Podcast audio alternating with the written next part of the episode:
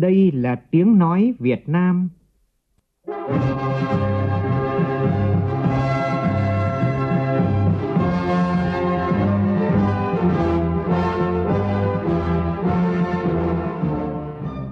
là tiếng nói Việt Nam phát thanh từ Hà Nội, thủ đô nước Cộng hòa xã hội chủ nghĩa Việt Nam.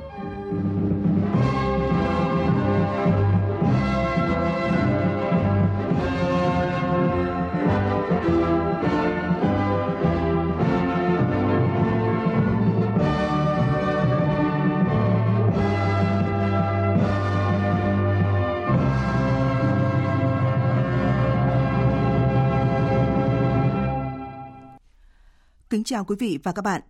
Mời quý vị và các bạn nghe chương trình Thời sự sáng của Đài Tiếng nói Việt Nam. Hôm nay thứ Sáu, ngày 16 tháng 12 năm 2022, tức là ngày 23 tháng 11 năm Nhâm Dần. Chương trình có những nội dung đáng chú ý sau.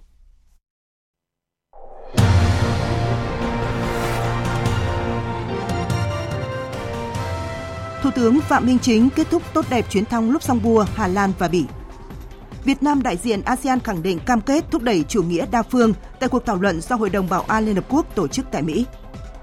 Ngành thuế thu ngân sách năm nay vượt dự toán hơn 285.000 tỷ đồng. Trong khi đó, nhiều ngân hàng ủng hộ đề xuất của Hiệp hội Ngân hàng đưa lãi suất cao nhất chỉ ở mức 9,5% một năm. Cảnh báo nhiều hệ lụy khi một số lao động tại các địa phương đổ xô rút bảo hiểm xã hội một lần. Liên minh châu Âu đạt được thỏa thuận tài trợ 19 tỷ đô la cho Ukraine. Còn Nga tuyên bố sẽ mở rộng hợp tác thương mại với các đối tác mới nhằm đối phó với các lệnh trừng phạt của phương Tây. Doanh nghiệp Thái Lan tái chế dầu ăn đã qua sử dụng để sản xuất nhiên liệu máy bay.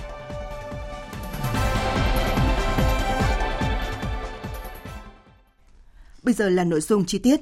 Thưa quý vị và các bạn, tiếp tục chuyến thăm chính thức Vương quốc Bỉ, Thủ tướng Chính phủ Phạm Minh Chính đã hội kiến Chủ tịch Thượng viện Bỉ Stephanie Dehos. Phóng viên Vũ Khuyên đưa tin. Tại cuộc hội kiến, Chủ tịch Thượng viện Bỉ cho biết các nghị sĩ tại cuộc gặp đều có tình cảm đặc biệt và lâu bền với Việt Nam và mong muốn thúc đẩy quan hệ Việt Nam-Bỉ phát triển sâu rộng hơn nữa. Đánh giá chuyến thăm chính thức Bỉ của Thủ tướng đã diễn ra thành công tốt đẹp và khẳng định rất quan tâm đến các nội dung kinh tế trong chuyến thăm. Hai bên nhất trí tiếp tục thúc đẩy hợp tác trong lĩnh vực đầu tư thương mại giữa hai nước và cùng nhau ứng phó với các thách thức chung như môi trường, chống biến đổi khí hậu, nhất là tại khu vực đồng bằng sông Cửu Long. Thủ tướng đề nghị Nghị viện Liên bang Bỉ sớm hoàn tất phê chuẩn Hiệp định Bảo hộ Đầu tư Việt Nam EU nhằm tạo môi trường đầu tư thuận lợi cho doanh nghiệp hai nước, ủng hộ Ủy ban châu Âu sớm gỡ bỏ thẻ vàng đối với thủy sản Việt Nam. Đề nghị Thượng viện Bỉ hỗ trợ Việt Nam phát triển một trung tâm đổi mới sáng tạo theo mô hình imec tại vùng Flanders. Đề nghị Chủ tịch Thượng viện Bỉ tiếp tục tạo điều kiện thuận lợi cho cộng đồng người Việt Nam đang sinh sống, học tập và làm việc tại Bỉ, phát huy vai trò cầu nối hai nước. Nhân dịp này, Thủ tướng Chính phủ Phạm Minh Chính đã chuyển lời mời của Chủ tịch Quốc hội Vương Đình Huệ mời Chủ tịch Thượng viện Bỉ sang thăm Việt Nam trong năm 2023, nhân dịp kỷ niệm 50 năm thiết lập quan hệ ngoại giao giữa hai nước. Thủ tướng Phạm Minh Chính cũng có cuộc gặp công chúa Astrid. Hai bên bày tỏ vui mừng về những bước phát triển tích cực trong quan hệ hợp tác hai nước, trong đó đầu tư thương mại là trụ cột quan trọng. Nhân dịp này, Thủ tướng chuyển lời mời của lãnh đạo cấp cao nước ta đến nhà vua, hoàng hậu và công chúa sang thăm Việt Nam trong năm 2023, nhân dịp kỷ niệm 50 năm thiết lập quan hệ ngoại giao Việt Nam-Bỉ. Thủ tướng đề nghị công chúa khuyến khích các doanh nghiệp Bỉ đẩy mạnh hơn nữa thương mại đầu tư vào Việt Nam. Sau cuộc gặp, Thủ tướng và công chúa đã đồng chủ trì diễn đàn doanh nghiệp nhằm kết nối hợp tác đầu tư kinh doanh giữa hai nước trong các lĩnh vực xây dựng cảng biển, năng lượng tái tạo, hệ thống logistics. Hiện tại, Bỉ có tổng vốn đăng ký đầu tư tại Việt Nam lên đến gần 1,1 tỷ đô la. Kim ngạch thương mại hai chiều Việt Nam-Bỉ ước năm nay đạt gần 5 tỷ đô la. Bỉ được coi là một trong những thị trường cửa ngõ vào EU đối với các mặt hàng xuất khẩu quan trọng của Việt Nam. Thủ tướng mong các doanh nghiệp Bỉ và châu Âu tiếp tục đa dạng hóa sản phẩm, đa dạng hóa thị trường, đa dạng hóa chuỗi cung ứng để thúc đẩy sản xuất kinh doanh hiệu quả bền vững tại Việt Nam. Đề nghị các doanh nghiệp Bỉ và châu Âu tiếp tục đầu tư và kêu gọi thêm các doanh nghiệp bạn đầu tư vào Việt Nam, trong đó ưu tiên thúc đẩy đổi mới sáng tạo khởi nghiệp, ưu tiên đầu tư vào các lĩnh vực liên quan chuyển đổi số, chống biến đổi khí hậu, chuyển đổi xanh, kinh tế tuần hoàn, kinh tế tri thức, đầu tư phát triển hạ tầng bao gồm hạ tầng cứng, hạ tầng mềm, logistics, nông nghiệp công nghệ cao, bền vững mà Bỉ có thế mạnh, Việt Nam cần. Cũng tại diễn đàn, Thủ tướng Phạm Minh Chính và Công chúa Vương quốc Bỉ chứng kiến lễ ký kết các văn kiện hợp tác giữa các bộ ngành, doanh nghiệp hai nước. Tiếp đó, Thủ tướng Chính phủ Phạm Minh Chính tiếp đại lãnh đạo các doanh nghiệp của Bỉ. đề nghị các doanh nghiệp tiếp tục mở rộng đầu tư trên các lĩnh vực, ghi nhận các kiến nghị đề xuất của các doanh nghiệp và cho biết sẽ giao các cơ quan tích cực xem xét, nghiên cứu, xử lý. Trước đó, Thủ tướng đã tới thăm và làm việc với trung tâm imec tại thành phố Leuven, vùng Flanders, một trung tâm nghiên cứu và phát triển công nghệ cao hàng đầu của Bỉ và EU, nhằm tìm hiểu kinh nghiệm, trao đổi giải pháp để thúc đẩy hoạt động hợp tác khoa học công nghệ giữa hai nước thời gian tới. Vào chiều tối qua, theo giờ địa phương, tức dạng sáng nay theo giờ Việt Nam, Thủ tướng Phạm Minh Chính cùng đoàn đại biểu cấp cao nước ta đã rời Vương quốc Bỉ, kết thúc tốt đẹp chuyến thăm Vương quốc Bỉ, Đại Công quốc Luxembourg và Vương quốc Hà Lan từ ngày 9 đến ngày 15 tháng 12. Đây là chuyến thăm Luxembourg đầu tiên của lãnh đạo cấp cao nước ta sau 20 năm và trao đổi đoàn cấp cao đầu tiên giữa Việt Nam với Hà Lan trong 3 năm qua, diễn ra trong bối cảnh Việt Nam cùng ba nước sẽ kỷ niệm 50 năm thiết lập quan hệ ngoại giao vào năm 2023. Ba nước tổ chức đón tiếp Thủ tướng Chính phủ và đoàn đại biểu cấp cao Việt Nam với nghi lễ trang trọng. Thủ tướng đã gặp gỡ trao đổi với hầu hết lãnh đạo cấp cao của Chính phủ, Quốc hội và Hoàng gia, cho thấy các nước đánh giá cao chuyến thăm và coi trọng quan hệ với Việt Nam.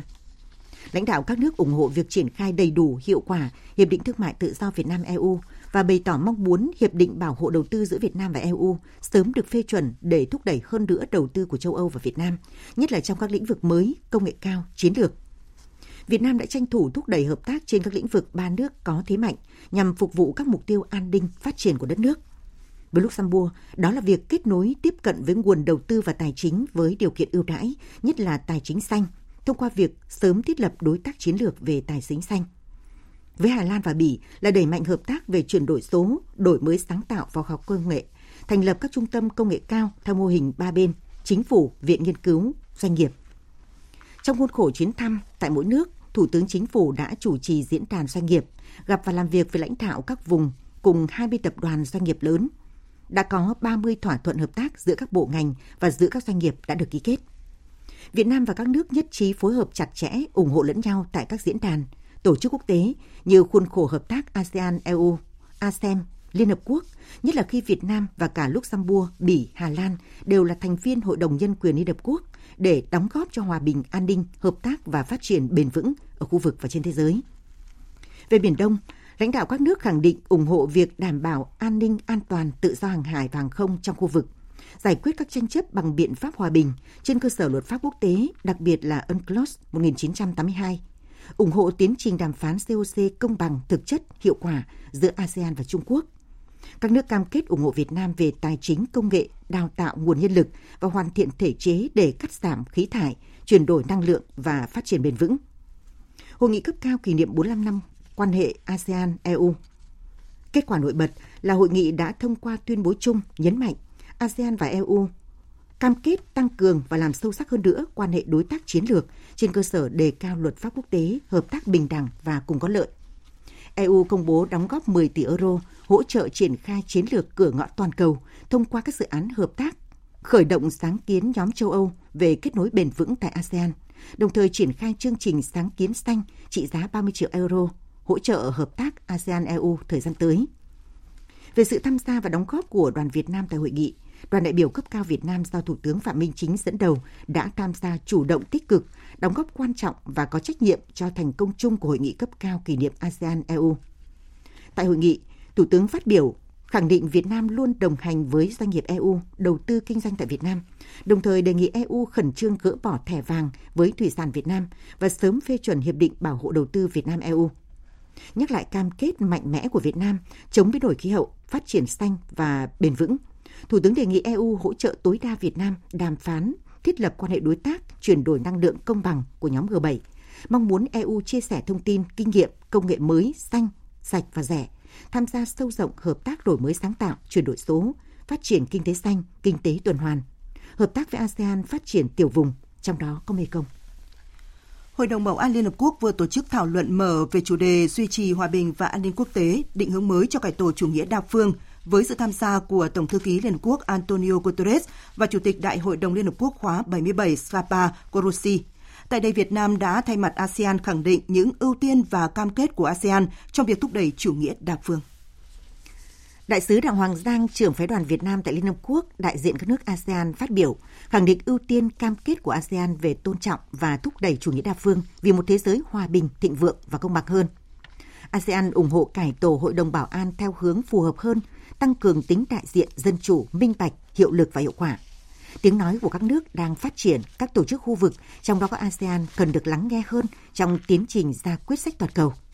Đây là bài phát biểu chung đầu tiên của ASEAN tại Hội đồng Bảo an về chủ đề này, được thực hiện theo đề xuất của Việt Nam.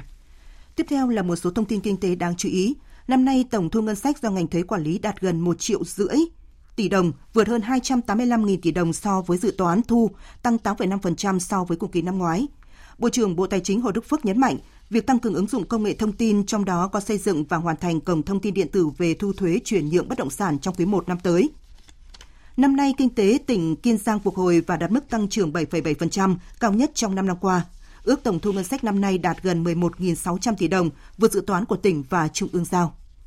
Trước việc một số đơn vị đẩy lãi suất huy động lên 11-12% một năm, Hiệp hội Ngân hàng vừa đề xuất mức lãi gồm cả phần khuyến mại cao nhất chỉ 9,5% và được các ngân hàng ủng hộ. Dù vậy, một số công ty tài chính vẫn kiến nghị không áp trần lãi suất. Theo đại diện Công ty Tài chính Ngân hàng Việt Nam Thịnh Vượng, Công ty Tài chính Bưu điện, do đặc thù công ty tài chính không được phép huy động vốn dân cư mà chỉ được huy động vốn của doanh nghiệp và các tổ chức khác nên lãi suất đầu vào cao. Các đơn vị này mong muốn Ngân hàng Nhà nước không áp trần lãi suất huy động để tạo điều kiện kinh doanh. Thưa quý vị, thưa các bạn, tại phiên làm việc chiều qua của Ủy ban Thường vụ Quốc hội xem xét báo cáo công tác dân nguyện nổi lên vấn đề người lao động rút bảo hiểm xã hội một lần.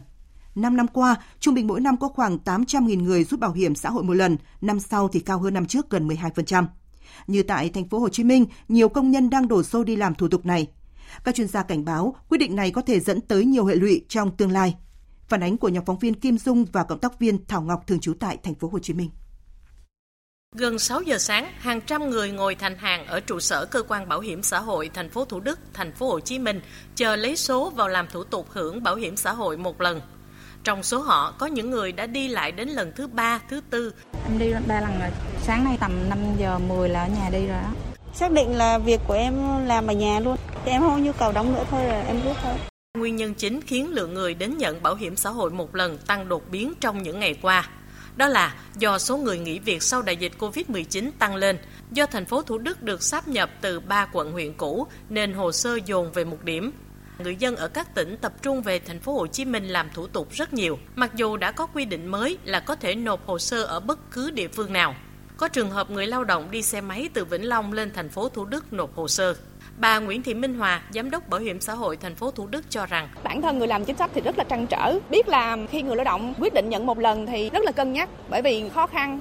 Thì chúng tôi cũng rất là mong người lao động cũng có cái sắp xếp để vượt qua được những cái giai đoạn khó khăn này và cố gắng giữ được cái quá trình tham gia bảo hiểm xã hội để mà khi hết tuổi lao động thì có thể được hưởng cái chính sách hưu trí khi về già.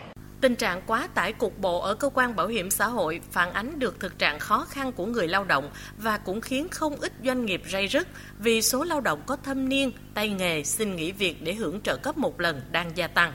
Từ đầu năm đến ngày 30 tháng 11, thành phố Hồ Chí Minh ghi nhận 99.615 người nộp hồ sơ hưởng bảo hiểm xã hội một lần, tăng 460 người so với cùng kỳ năm ngoái, thấp hơn năm 2020 khoảng 14.000 người. Theo ông Trần Dũng Hà, Phó Giám đốc Bảo hiểm xã hội thành phố Hồ Chí Minh, nhiều người rút trợ cấp một lần sẽ gây nhiều hệ lụy. Đầu tiên là người rút sẽ không có lương hưu khi hết tuổi lao động. Tiếp theo, việc đông người rút sẽ ảnh hưởng chính sách chung của nhà nước về đảm bảo an sinh cho người dân. Chọn hưởng bảo hiểm một lần thì không có cái thẻ bảo hiểm y tế, mà nếu có thẻ bảo hiểm y tế thì phải tự bỏ tiền túi mua, cái quyền lợi không cao bằng. Mục đích cuối cùng của việc tham gia bảo hiểm xã hội là khi về già, người lao động có lương hưu, có nguồn thu nhập. Như vậy, khi người lao động còn trẻ, chọn trợ cấp một lần chính là đang sử dụng nguồn tài chính tích lũy cho tương lai trong thời điểm hiện tại. Dẫu có những lý do chính đáng, song nếu người lao động cố gắng thêm một chút thì khi về già sẽ có nguồn thu nhập, không phải phụ thuộc vào con cái, không phải sống bằng trợ giúp của xã hội, nhà nước. Các địa phương khu vực đồng bằng sông Cửu Long cần nỗ lực đảm bảo nguồn vật liệu xây dựng phục vụ dự án cao tốc trong khu vực. Đây là vấn đề được đặt ra tại cuộc họp hôm qua tại Sóc Trăng với sự tham dự của lãnh đạo Bộ Giao thông và Vận tải, Bộ Tài nguyên và Môi trường và đại diện lãnh đạo các tỉnh trong vùng. Phóng viên Thạch Hồng thường trú khu vực đồng bằng sông Cửu Long đưa tin. Trong giai đoạn từ năm 2022 đến năm 2025, nhiều dự án lớn trong khu vực được triển khai đồng bộ như dự án cao tốc Châu Đốc - Cần Thơ - Sóc Trăng 188,2 km, dự án cao tốc Cao Lãnh - An Hữu 27,4 km dẫn đến nguy cơ thiếu vật liệu, đặc biệt là vật liệu cát đắp nền đường. Ông Trần Văn Lâu, Chủ tịch Ủy ban Nhân dân tỉnh Sóc Trăng cho rằng khó khăn là nguồn vật liệu cát san lấp, có tỉnh có, tỉnh không. Sóc Trăng cam kết sẵn sàng chia sẻ nguồn cát cho các tỉnh không có nguồn. Khó khăn của Sóc Trăng là nhu cầu sử dụng nguồn cát làm vật liệu xây dựng của tỉnh rất lớn, nhưng địa thế nằm ở cuối nguồn sông Hậu, nên các lòng sông thuộc Sóc Trăng có chất lượng xấu, cát bùn xen kẽ và lẫn nhiều tạp chất, khó đáp ứng chất lượng.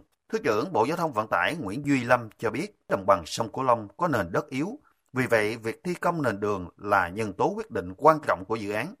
Việc sử dụng nguồn vật liệu cát để đắp nền là hết sức cần thiết và đồng bằng sông Cửu Long có những khu vực có nguồn cát dồi dào. Bộ Giao thông Vận tải mong muốn các tỉnh nâng cao trách nhiệm cùng với Bộ và các cơ quan trung ương để đáp ứng yêu cầu của dự án. Ông Trần Quý Kiên, Thứ trưởng Bộ Tài nguyên và Môi trường cũng khẳng định các bộ ngành sẽ tập trung nguồn lực để hỗ trợ cho đồng bằng sông Cửu Long. Đồng bằng sông Cửu Long hoàn toàn có thể chủ động nguồn cát sông cho các dự án cao tốc, đặc biệt là các tỉnh Tiền Giang, Đồng Tháp, Vĩnh Long, An Giang, với trữ lượng cát sông được đánh giá dồi dào. Chiều tối qua, Cảng vụ Hàng hải Bình Thuận nhận được thông tin tàu Hoàng Thiên 99 khi đang nhận hàng tại bến cảng Phan Thiết bất ngờ bị nghiêng và lật về phía mạn trái. Lúc xảy ra sự cố, tàu có khoảng 2 tấn dầu đi-ô và khoảng 70 tấn hàng hóa. May mắn không có thiệt hại về người. Cảng vụ Hàng hải Bình Thuận đã liên hệ với Trung tâm ứng phó sự cố môi trường Việt Nam để điều động phương tiện và trang thiết bị để ứng phó với sự cố tràn dầu từ tàu có thể xảy ra. Cảng vụ Hàng hải Bình Thuận đang tiếp tục phối hợp với các đơn vị liên quan để xử lý vụ việc. Và tiếp theo là tin triệt phá đường dây cá độ bóng đá tại Hưng Yên và Đắk Lắk. Công an thành phố Buôn Ma Thuột, tỉnh Đắk Lắk vừa triệt phá vụ cá độ bóng đá World Cup 2022 với tổng số tiền đánh bạc trên 100 tỷ đồng. Thủ đoạn được các đối tượng giao dịch đánh bạc là qua tin nhắn sim giác, điện thoại và các ứng dụng nhắn tin, thanh toán tiền thắng thua qua chuyển khoản. Ngay khi kết thúc các trận đấu, các đối tượng xóa bỏ tin nhắn giao dịch. Chỉ cách đây ít ngày, Công an Đắk Lắk cũng phá đường dây ghi số đề và cá độ bóng đá quy mô lớn, ước tính số tiền giao dịch từ đầu năm là hơn 1.000 tỷ đồng. Còn tại Hưng Yên, Phòng Cảnh sát Hình sự Công an tỉnh cũng vừa bắt một chủ sàn giao dịch bất động sản có vũ khí nóng cầm đầu đường dây cá độ bóng đá cho vay lãi nặng qua mạng Internet với tổng số tiền giao dịch hơn 1.000 tỷ đồng. Các đối tượng lợi dụng World Cup 2022 để tổ chức đánh bạc dưới hình thức cá độ bóng đá trên trang web bóng88.com và ứng dụng viva88. Cơ quan công an đang tiếp tục đấu tranh truy bắt các đối tượng trong đường dây.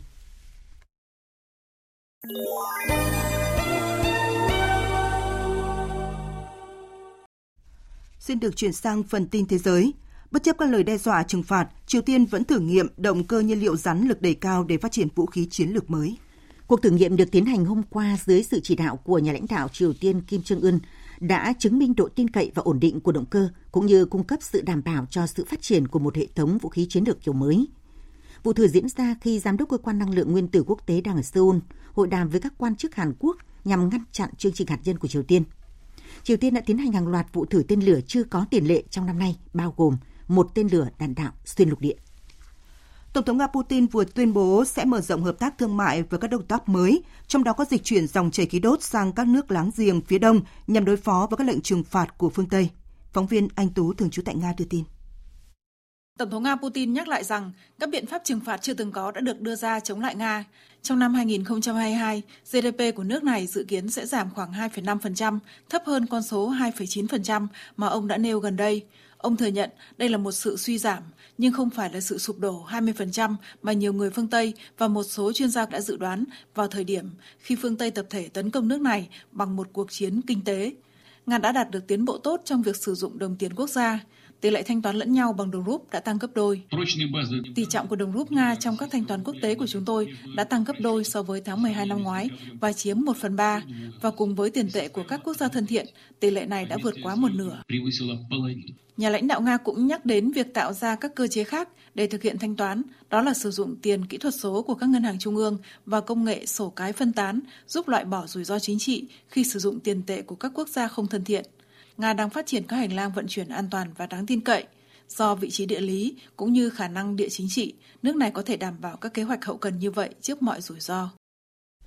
Căng thẳng giữa Mỹ và Trung Quốc có chiều hướng gia tăng khi mà Bộ Thương mại Mỹ vừa đưa 36 công ty Trung Quốc, bao gồm các nhà sản xuất hàng đầu chip máy tính tiên tiến, vào danh sách thực thể bị hạn chế nghiêm ngặt trong việc tiếp cận bất kỳ công nghệ nào của Mỹ. Động thái này nhằm hạn chế những nỗ lực của Trung Quốc để có được và sử dụng các công nghệ tiên tiến như trí tuệ nhân tạo cho các nỗ lực hiện đại hóa quân đội. Các công ty có tên trong danh sách thực thể này sẽ bị chặn mua chip hay bất cứ công nghệ nào từ các nhà cung cấp của nước này, trừ khi họ có giấy phép xuất khẩu đặc biệt từ Bộ Thương mại Mỹ. Thông tin này được đưa ra không lâu sau khi chính quyền Tổng thống Joe Biden công bố một loạt các biện pháp kiểm soát xuất khẩu chip và thiết bị bán dẫn nhằm hạn chế khả năng mua và sản xuất chip cao cấp của Trung Quốc. Tại hội nghị thượng đỉnh ở Bruxelles, Bỉ, lãnh đạo các nước thành viên Liên minh châu Âu đã phê chuẩn việc trao tư cách quốc gia ứng cử viên cho Bosnia-Herzegovina. Như vậy, 6 năm sau khi chính thức nộp đơn gia nhập, quốc gia vùng Ban Căng này đã trở thành quốc gia thứ 8, hiện đang là ứng cử viên cho tư cách thành viên của Liên minh châu Âu. Trong diễn biến đáng chú ý khác, Liên minh châu Âu vừa đạt được thỏa thuận cung cấp cho Ukraine khoản tài trợ hơn 19 tỷ đô la vào năm tới sau khi Thủ tướng Hungary Viktor Orbán rút lại lời đe dọa ngăn chặn đề xuất của Liên minh châu Âu. Tái chế dầu ăn đã qua sử dụng để sản xuất nhiên liệu máy bay. Đây là mục tiêu, một chiến lược đầy tham vọng vừa được Tập đoàn Dầu khí và Năng lượng hàng đầu của Thái Lan, Bangchak Corporation công bố. Phóng viên Ngọc Diệp thường trú tại Thái Lan thông tin. Chiến dịch mang tên Todd Miting, tái chế dầu ăn đã qua sử dụng sẽ bắt đầu vào ngày 21 tháng 12 tới đây, khuyến khích người tiêu dùng Thái Lan bán dầu ăn đã qua sử dụng tại 44 trạm xăng của Bangchak. Lãnh đạo tập đoàn Bangchak Corporation cho biết dầu ăn đã qua sử dụng sẽ được chuyển đổi thành nhiên liệu hàng không bền vững, đáp ứng mô hình kinh tế sinh học tuần hoàn xanh mà chính phủ Thái Lan đang theo đuổi. Tập đoàn Bangchak nhấn mạnh việc sử dụng công nghệ sinh học sẽ góp phần tạo ra giá trị gia tăng cho nền kinh tế, đảm bảo phát triển ổn định, xanh và bền vững.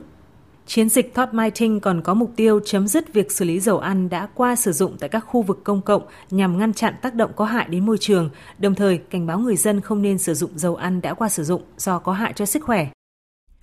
Chỉ còn 8 ngày nữa là đến lễ Giáng sinh. Du lịch Bethlehem dịp này đang phục hồi trở lại sau 2 năm ảm đạm vì đại dịch COVID-19, bởi rất nhiều người mong muốn một lần trong đời được đến thánh địa Bethlehem, nơi Chúa Giê-xu Giáng sinh. Phóng viên Ngọc Thạch theo dõi khu vực Trung Đông đưa tin. Các cuộc đụng độ giữa người Israel và người Palestine dường như không ảnh hưởng nhiều đến khách du lịch tới Bethlehem ở bờ Tây. Những ngày này, các đường phố ở Bethlehem bắt đầu nhộn nhịp khách du lịch. Một cây thông Noel khổng lồ lấp lánh đã được trang hoàng ở quảng trường Bethlehem. Các khách sạn đã được đặt kín chỗ.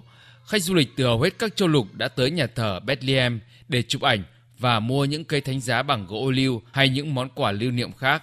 Giáng sinh thường là mùa cao điểm du lịch ở Bethlehem, nằm ở bờ Tây do Israel kiểm soát, chỉ cách Jerusalem vài dặm về phía đông nam. Vào thời điểm trước đại dịch, hàng nghìn người hành hương và khách du lịch từ khắp nơi trên thế giới đã đi du lịch đến đây, nhưng những con số đó đã giảm mạnh trong đại dịch. Mặc dù ngành du lịch vẫn chưa phục hồi hoàn toàn, nhưng lượng khách du lịch bắt đầu đến đây mùa Giáng sinh này là một dấu hiệu đáng mừng. Do Palestine không có sân bay riêng, nên hầu hết du khách quốc tế đều đi qua Israel. Bộ Du lịch Israel dự báo sẽ có khoảng 120.000 khách du lịch Cơ đốc giáo sẽ đến Bethlehem trong tuần lễ Giáng sinh năm nay. Tiếp theo là một số thông tin thể thao đáng chú ý.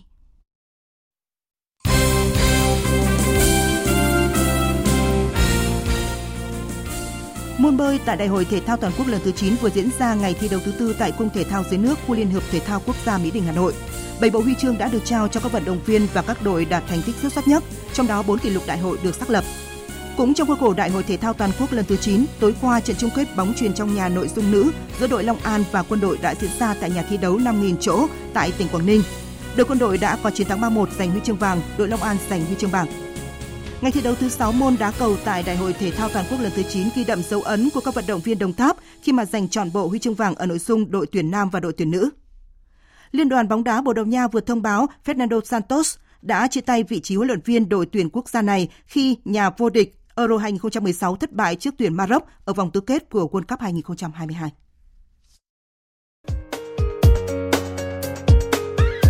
Dự báo thời tiết. Phía Tây Bắc Bộ ngày nắng, đêm không mưa, gió nhẹ, trời rét. Vùng núi cao có nơi có rét đậm, rét hại, nhiệt độ từ 12 đến 24 độ. Phía Đông Bắc Bộ và Thanh Hóa ngày nắng, đêm không mưa, gió nhẹ, chiều tối và đêm gió Đông Bắc mạnh dần lên cấp 3, vùng ven biển cấp 4, cấp 5, trời rét, vùng núi cao có nơi rét đậm, rét hại, nhiệt độ từ 13 đến 21 độ.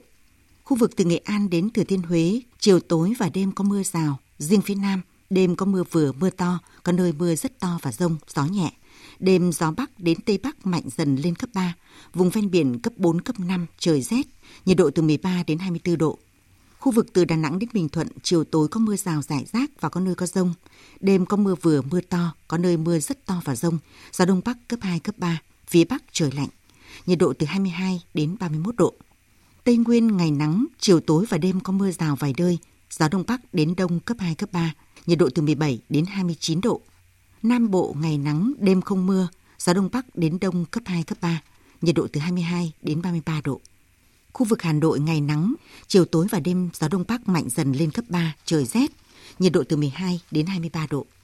Dự báo thời tiết biển, Bắc và Nam Vịnh Bắc Bộ không mưa, gió Đông Bắc cấp 4, cấp 5. Chiều tối và đêm gió mạnh dần lên cấp 6, cấp 7, giật cấp 8, cấp 9, biển động mạnh. Vùng biển từ Quảng Trị đến Quảng Ngãi, Bình Định đến Ninh Thuận và vùng biển từ Bình Thuận đến Cà Mau, chiều và đêm có mưa rào rải rác và có nơi có dông. Ngày gió Đông Bắc cấp 5, có lúc cấp 6, giật cấp 7, cấp 8, biển động. Khu vực giữa Biển Đông có mưa rào rải rác ở phía Tây, gió Đông Bắc cấp 4, cấp 5. Riêng phía Bắc và phía Tây, đêm gió mạnh dần lên cấp 6, cấp 7, giật cấp 8, cấp 9, biển động mạnh. Khu vực Nam Biển Đông và khu vực quần đảo Trường Sa thuộc tỉnh Khánh Hòa có mưa rào và dông rải rác, gió Đông Bắc cấp 4, cấp 5. Riêng phía Tây, ngày cấp 5, có lúc cấp 6, giật cấp 7, cấp 8, biển động mạnh. Khu vực Bắc Biển Đông và khu vực quần đảo Hoàng Sa thuộc thành phố Đà Nẵng có mưa rào rải rác và có nơi có dông. Ngày, gió Đông Bắc cấp 6, có lúc cấp 7, giật cấp 8, cấp 9. Đêm, gió mạnh dần lên cấp 7, có lúc cấp 8, giật cấp 9, cấp 10, biển động mạnh. Vịnh Thái Lan có mưa rào và dông vài nơi, gió Đông Bắc cấp 4, cấp 5. Vừa rồi là bản tin dự báo thời tiết ngày và đêm nay. Trước khi kết thúc chương trình Thời sự sáng nay, chúng tôi tóm lược một số tin chính vừa phát.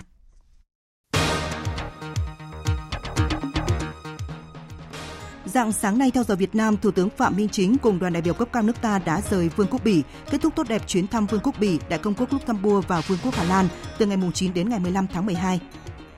Năm nay, ngành thuế thu ngân sách vượt dự toán hơn 285.000 tỷ đồng.